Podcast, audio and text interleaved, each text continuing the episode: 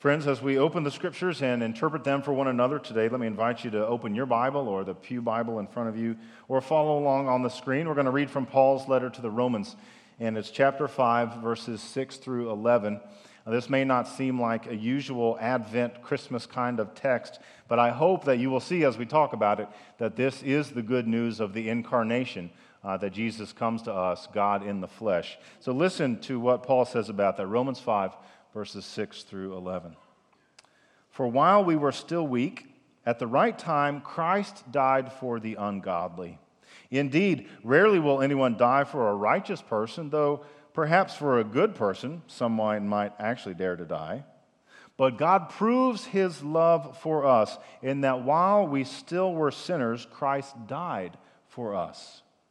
Much more surely, then, now that we have been justified by his blood, will we be saved through him from the wrath of God.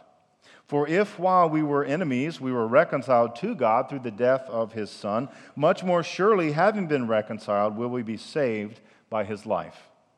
But more than that, we even boast in God through our Lord Jesus Christ, through whom we have now received reconciliation. This is the word of God for us, the people of God. Thanks be to God. Do you remember when you were a kid? The anticipation that you felt this time of year? And every day of December, as you got closer and closer to Christmas, you got more and more excited. How many of you remember that sense of excitement that happened? And what were you so excited about? Presents, right? Let's just be honest. It's good. We're in church. It's good to be honest. We wanted the stuff, didn't we? We wanted to rip open the packages and see what Santa had brought and to share in the excitement uh, of that morning. Today, I want to remind you that the Church of Jesus Christ has set aside an entire season dedicated to exactly that kind of waiting, and we call it Advent. Friends, this is our Advent season, and it starts today. But instead of just merely waiting to open presents, we are getting ready for the coming of Jesus Christ, for God in the flesh, who is coming to be with us on Christmas. And so Advent means coming, and there is this twofold kind of coming. We look backwards to the coming of Christ as a baby in a manger, and we look forward to the coming of Christ as the returning king in glory. Now, here's what's so countercultural about this the world has been doing Christmas since about the middle of October, right? And my theology professor used to call this time of year Hallow Thanksmas.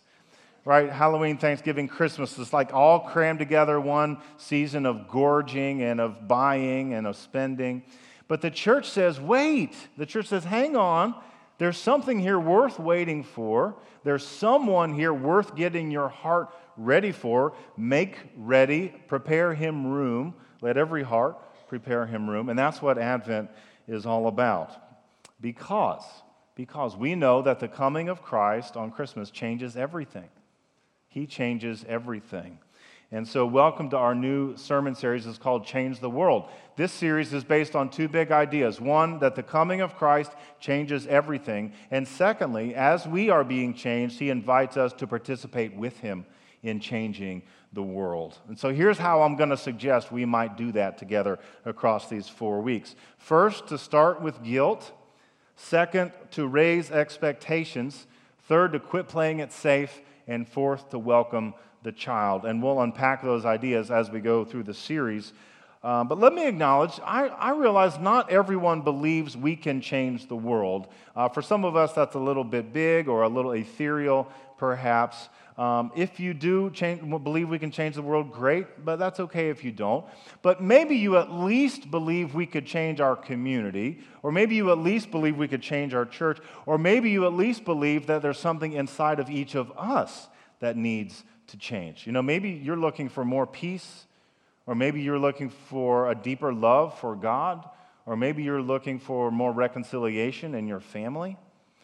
Or maybe you're at least looking for a Christmas that is less about the stuff under the tree and more about our Lord Jesus Christ. And so, if that's you, then this sermon series is for you. And this is how we would change the world.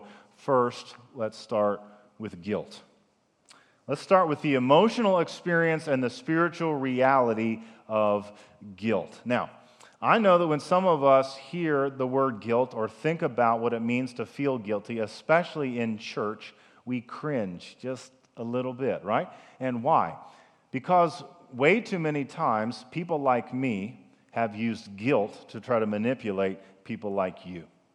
And many of you have grown up and have cast off, rightly so, you have cast off that burden of guilt that some religious person has laid on you. So let me say right up front we unequivocally reject the use of guilt to try to control or manipulate people. Uh, that just does not work in the long run. It might work for a little bit, but not for very long. In fact, if you've ever had the guilt trip from someone at church or from a spouse or a parent, you know that gets pretty old pretty quick, doesn't it? And so, too much guilt produces hopelessness. And we say, oh, I guess I'll never get it right. Too much guilt produces paralysis. We say, oh, I just won't try anymore. And too much guilt produces pity. And we say, oh, you poor thing, right? But but just the right amount of an awareness of our guilt produces very healthy results. And I want to try to unpack that and help you see what I'm talking about and what the Apostle Paul is talking about when he thinks about our guilt. So, in January of this year, together with Austin Wheeling, who's in the AV booth back there, and with Gary Sullivan, our council chair, the three of us went to Puerto Rico for four days, January 1st through the 4th, and we went to explore a mission opportunity uh, for a relationship between Timberlake Church and the people there. You will remember some of you at Christmas time last year, we raised $70,000 to bless the people of Puerto Rico and help them recover from the effects of Hurricane Maria on their island. So, the purpose of our trip was to go and establish relationships with people there, to assess the needs, and uh, then to plan future mission efforts. And you can see just in this picture, uh, I think, the beauty and the devastation uh, that happened on that island. Um, you can see trees are knocked down. That house on the right, the roof is missing. Uh, there is what looks to me to be a boat in the center there where it's not supposed to be. Anyway, a beautiful, beautiful place that was just destroyed so horribly by winds. Um, and so we went to see what we could do. So, one of the people we met while we were down there uh, is a woman named Mamita. Mamita lived in a little three room house right near the coast, and that's her there in the center. We went to hear her story and to pray with her and to uh, get to know what's going on in her life. Um, Mamita had so much damage to her roof that it now leaks continually. And FEMA, in their wisdom, they offered her new furniture for her house. I mean, I love the federal government. God bless them. My dad works for the federal government, but come on, right? She said no thanks. She said no thanks because it's just going to get ruined by the rain. She said, I need a new roof. That's what I need. Uh, so Mamita lives in this house with no electricity and no running water. And um, at nighttime, she puts all her canned food in the refrigerator, not because the fridge works, it doesn't work, but it has a nice tight seal around it. And so the rodents cannot eat her food while she's sleeping. Okay, so I walked out of her house, and you know how I felt? I felt guilty. I felt guilty because I have so much and because she has so very little. Now, please note this. Mamita did not do or say anything to make me feel guilty, okay? Uh, she did not pour it on or say, Why aren't you doing this or that? In fact, she made me feel good because of her sense of gratitude. And she's saying, You're telling me there's hundreds of people in Virginia in a church I've never even heard of who care about me, and you came to bless me and to hear my story. She was moved by your generosity, and she told us her story through her tears. And so I had a, a, sense of delight about what God was doing in her life to give her peace in the midst of all these things that she was facing. But at the same time, I thought, gosh, surely there is something we can do to help those who have so little and us who have so much. And so this is some of what we have done so far. We have partnered with the Levittown Church in, in uh, Toa Baja, which is a province just west of San Juan, and we repaired their roof. This is a picture of the roof. Uh, the church had a ton of roof damage, and to the point where water's coming in. They could not meet for worship, they could not store their mission. Uh, uh, products and projects and operate there as they had been. So we fixed their roof, and then we sent a team in July to do painting and to do repairs. And this is a picture of our team that went from Timberlake to uh, Puerto Rico in July to partner with the Levittown Church to help them put their ministry center back together again. Now, just for those of you who are number people who like to kind of get an update, let me show you some numbers of where we are and where we've been. So we raised approximately $70,000 uh, this is what we've spent. We spent about $26,000 to fix their roof. Uh, we spent about 4600 to fund the mission team in July, and that leaves us a little less than $40,000 remaining. Now, we have designs on continuing to spend that. We're not finished. Um, but this is an ongoing effort. If you can imagine, if the roof was ripped off your house and there was not a Home Depot you could go to to just put on a new one, this might be an extended recovery process. So we're hoping to send a youth mission team next summer. If you're interested, Pastor Matt would love to hear from you. He's gathering up adults and students even now to go next summer. And we're also imagining other projects like a medical mission team and other possible interventions. Uh, what we've learned is medical missions is really complicated. And it's really hard to imagine how we might bring medical care across borders and to bring it to people who need it and all the logistics that go with that. So we're very willing, but sometimes it takes some help on the other end, if that makes sense. So we're working on all of that together. But this is, this is kind of where we are to give you a sense for what God is doing and what Timberlake is doing in these efforts. So here's the thing about guilt, friends guilt is more than a feeling, uh, guilt is a spiritual reality.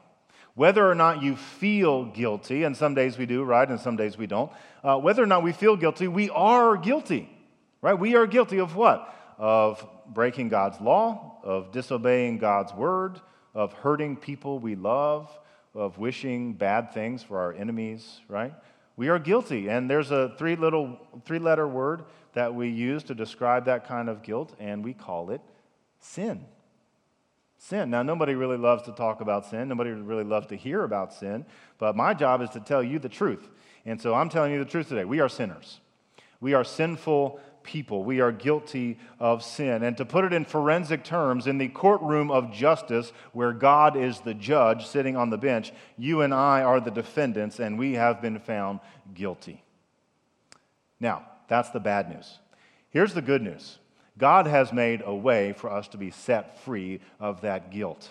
We have a defense attorney who is incredible because he has exchanged his own life for ours.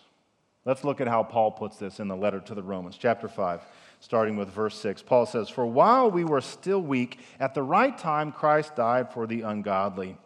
Indeed, rarely will anyone die for a righteous person, though perhaps for a good person, someone might actually dare to die. That's true, isn't it? Most of us can imagine dying for our loved ones, like your kids, right, or your grandkids.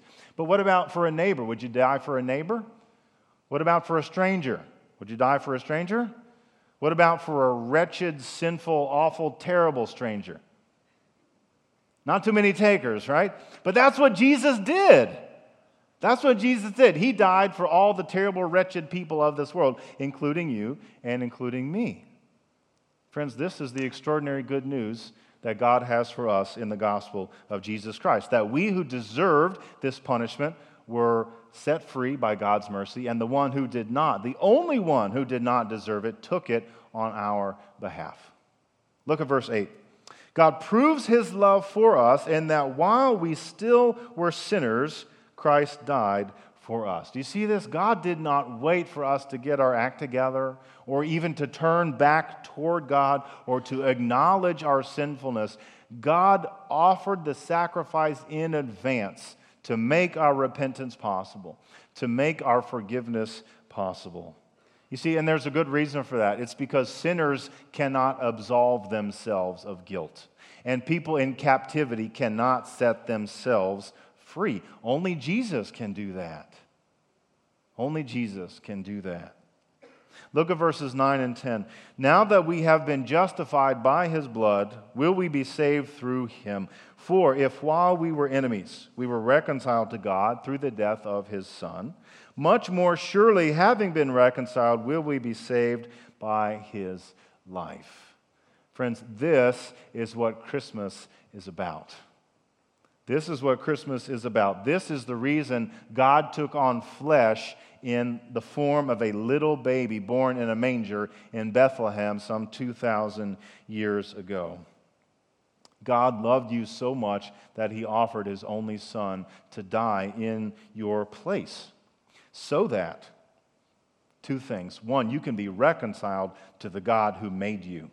You see, our sin causes us to be separated from God. Have you ever noticed that? You ever notice how our sin causes us to be separated from each other? The same is true in our relationship with God. So Jesus provides reconciliation. Jesus also provides salvation. We are saved from sin and death and condemnation. We're saved, Paul says, from the wrath of God. And we're also saved for something. We're saved for new life. We're saved for eternity with God in heaven. Now, only Jesus can accomplish this. Why only Jesus? Jesus is uniquely qualified to offer us salvation. Do you know that? And here's the reason because only humans need saving, right?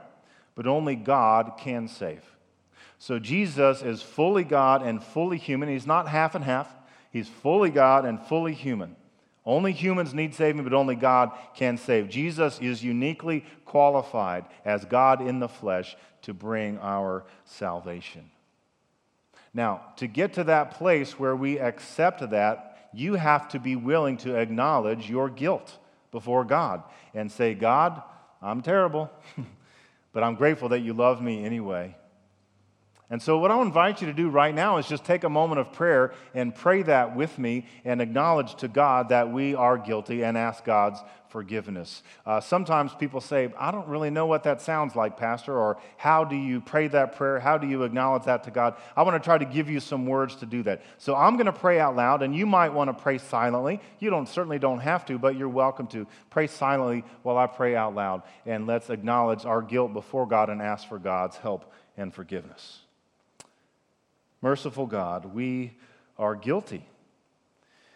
We have disobeyed your word and your will, and so we confess our sin. God, I ask for your help. I accept the forgiveness that you offer by the blood of Jesus Christ. I accept the gift of salvation that you give in his name. And please let me, O oh Lord, be a follower of Jesus Christ today and forever and ever. Amen.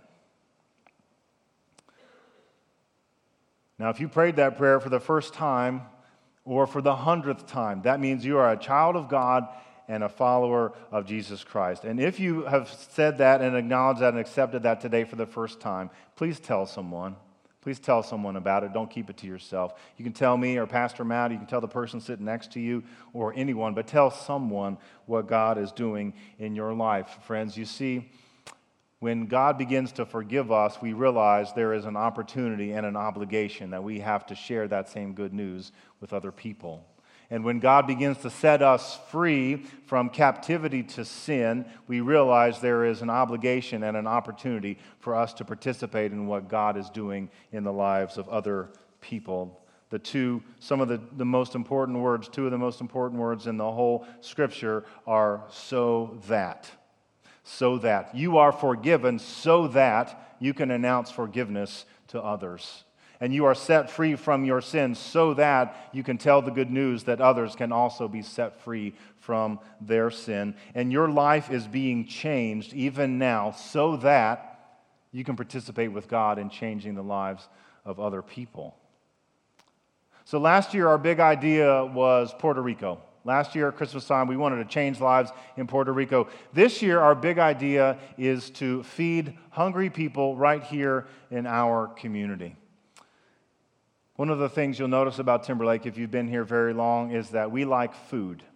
We like to eat food, we like to feed food to each other, we like to feed our hungry neighbors, and we just love all of this food that God has blessed us with. Not least is the feast at the table, right? That we come and share every week in this service. And I hope you're starting to make connections, if you haven't already, by the way, between this table and the feeding we have, and then the feeding that we do out there in the community for hungry people. Are you making that connection? How God feeds us and we can feed others. So, Here's the invitation to participate this Christmas and this coming year in what God is doing through us to feed hungry people to pray, to serve, and to give. Okay, so first we can all pray. We can pray for our hungry neighbors. We can pray for our church that God would mobilize us. We can pray for ourselves. God, do what you need to do in my life so I am receptive to what you want me to do in the lives of others. Secondly, we can serve. There are so many ways that you can participate in our feeding of hungry people. I started to make a list this week. Here's just a few the Fill-In Station Food Pantry. Thursday meals for the sick and shut in, Wednesday evening dinners, Sunday morning breakfast, Brookville High School Food Pantry, Brookville Middle School Snack Ministry, Parkview Community Mission dinners, Meals on Wheels, Our Daily Bread. The list goes on and on and on. Friends, we are a church committed to feeding hungry people, and you can come and help serve. The third way you can participate is to give. On Christmas Eve this year, we are going to receive a Christmas Eve offering, and the church council has said, you know what? Let's take 100% of that gift, and especially because we are doing so well financially, we are free to give that all away. So 100% of what you give on Christmas Eve will be given to feeding people in our community, right here in our neighborhood, people who are in need. And this is my challenge to you to bring as much on Christmas Eve for the offering as you spend on your own family for Christmas gifts. Okay, now you say to me, well, Pastor, now hang on, because we spend a lot of money. See, you're, man, you're asking a lot. Yeah, we spend a lot of money on our kids and grandkids, don't we? On stuff that they'll play for for a day or two or a year or two, and then it kind of goes away. Uh, isn't the need of our hungry neighbors at least as important as those toys that we put under the tree for our kids and our grandkids. Friends, we can, we can change the world. We can change the world. Because that's what God has done. 2,000 years ago on Christmas, Jesus came into this world and into our lives. And how extraordinary that now He's inviting us to help. Let God's people say, Amen. Amen.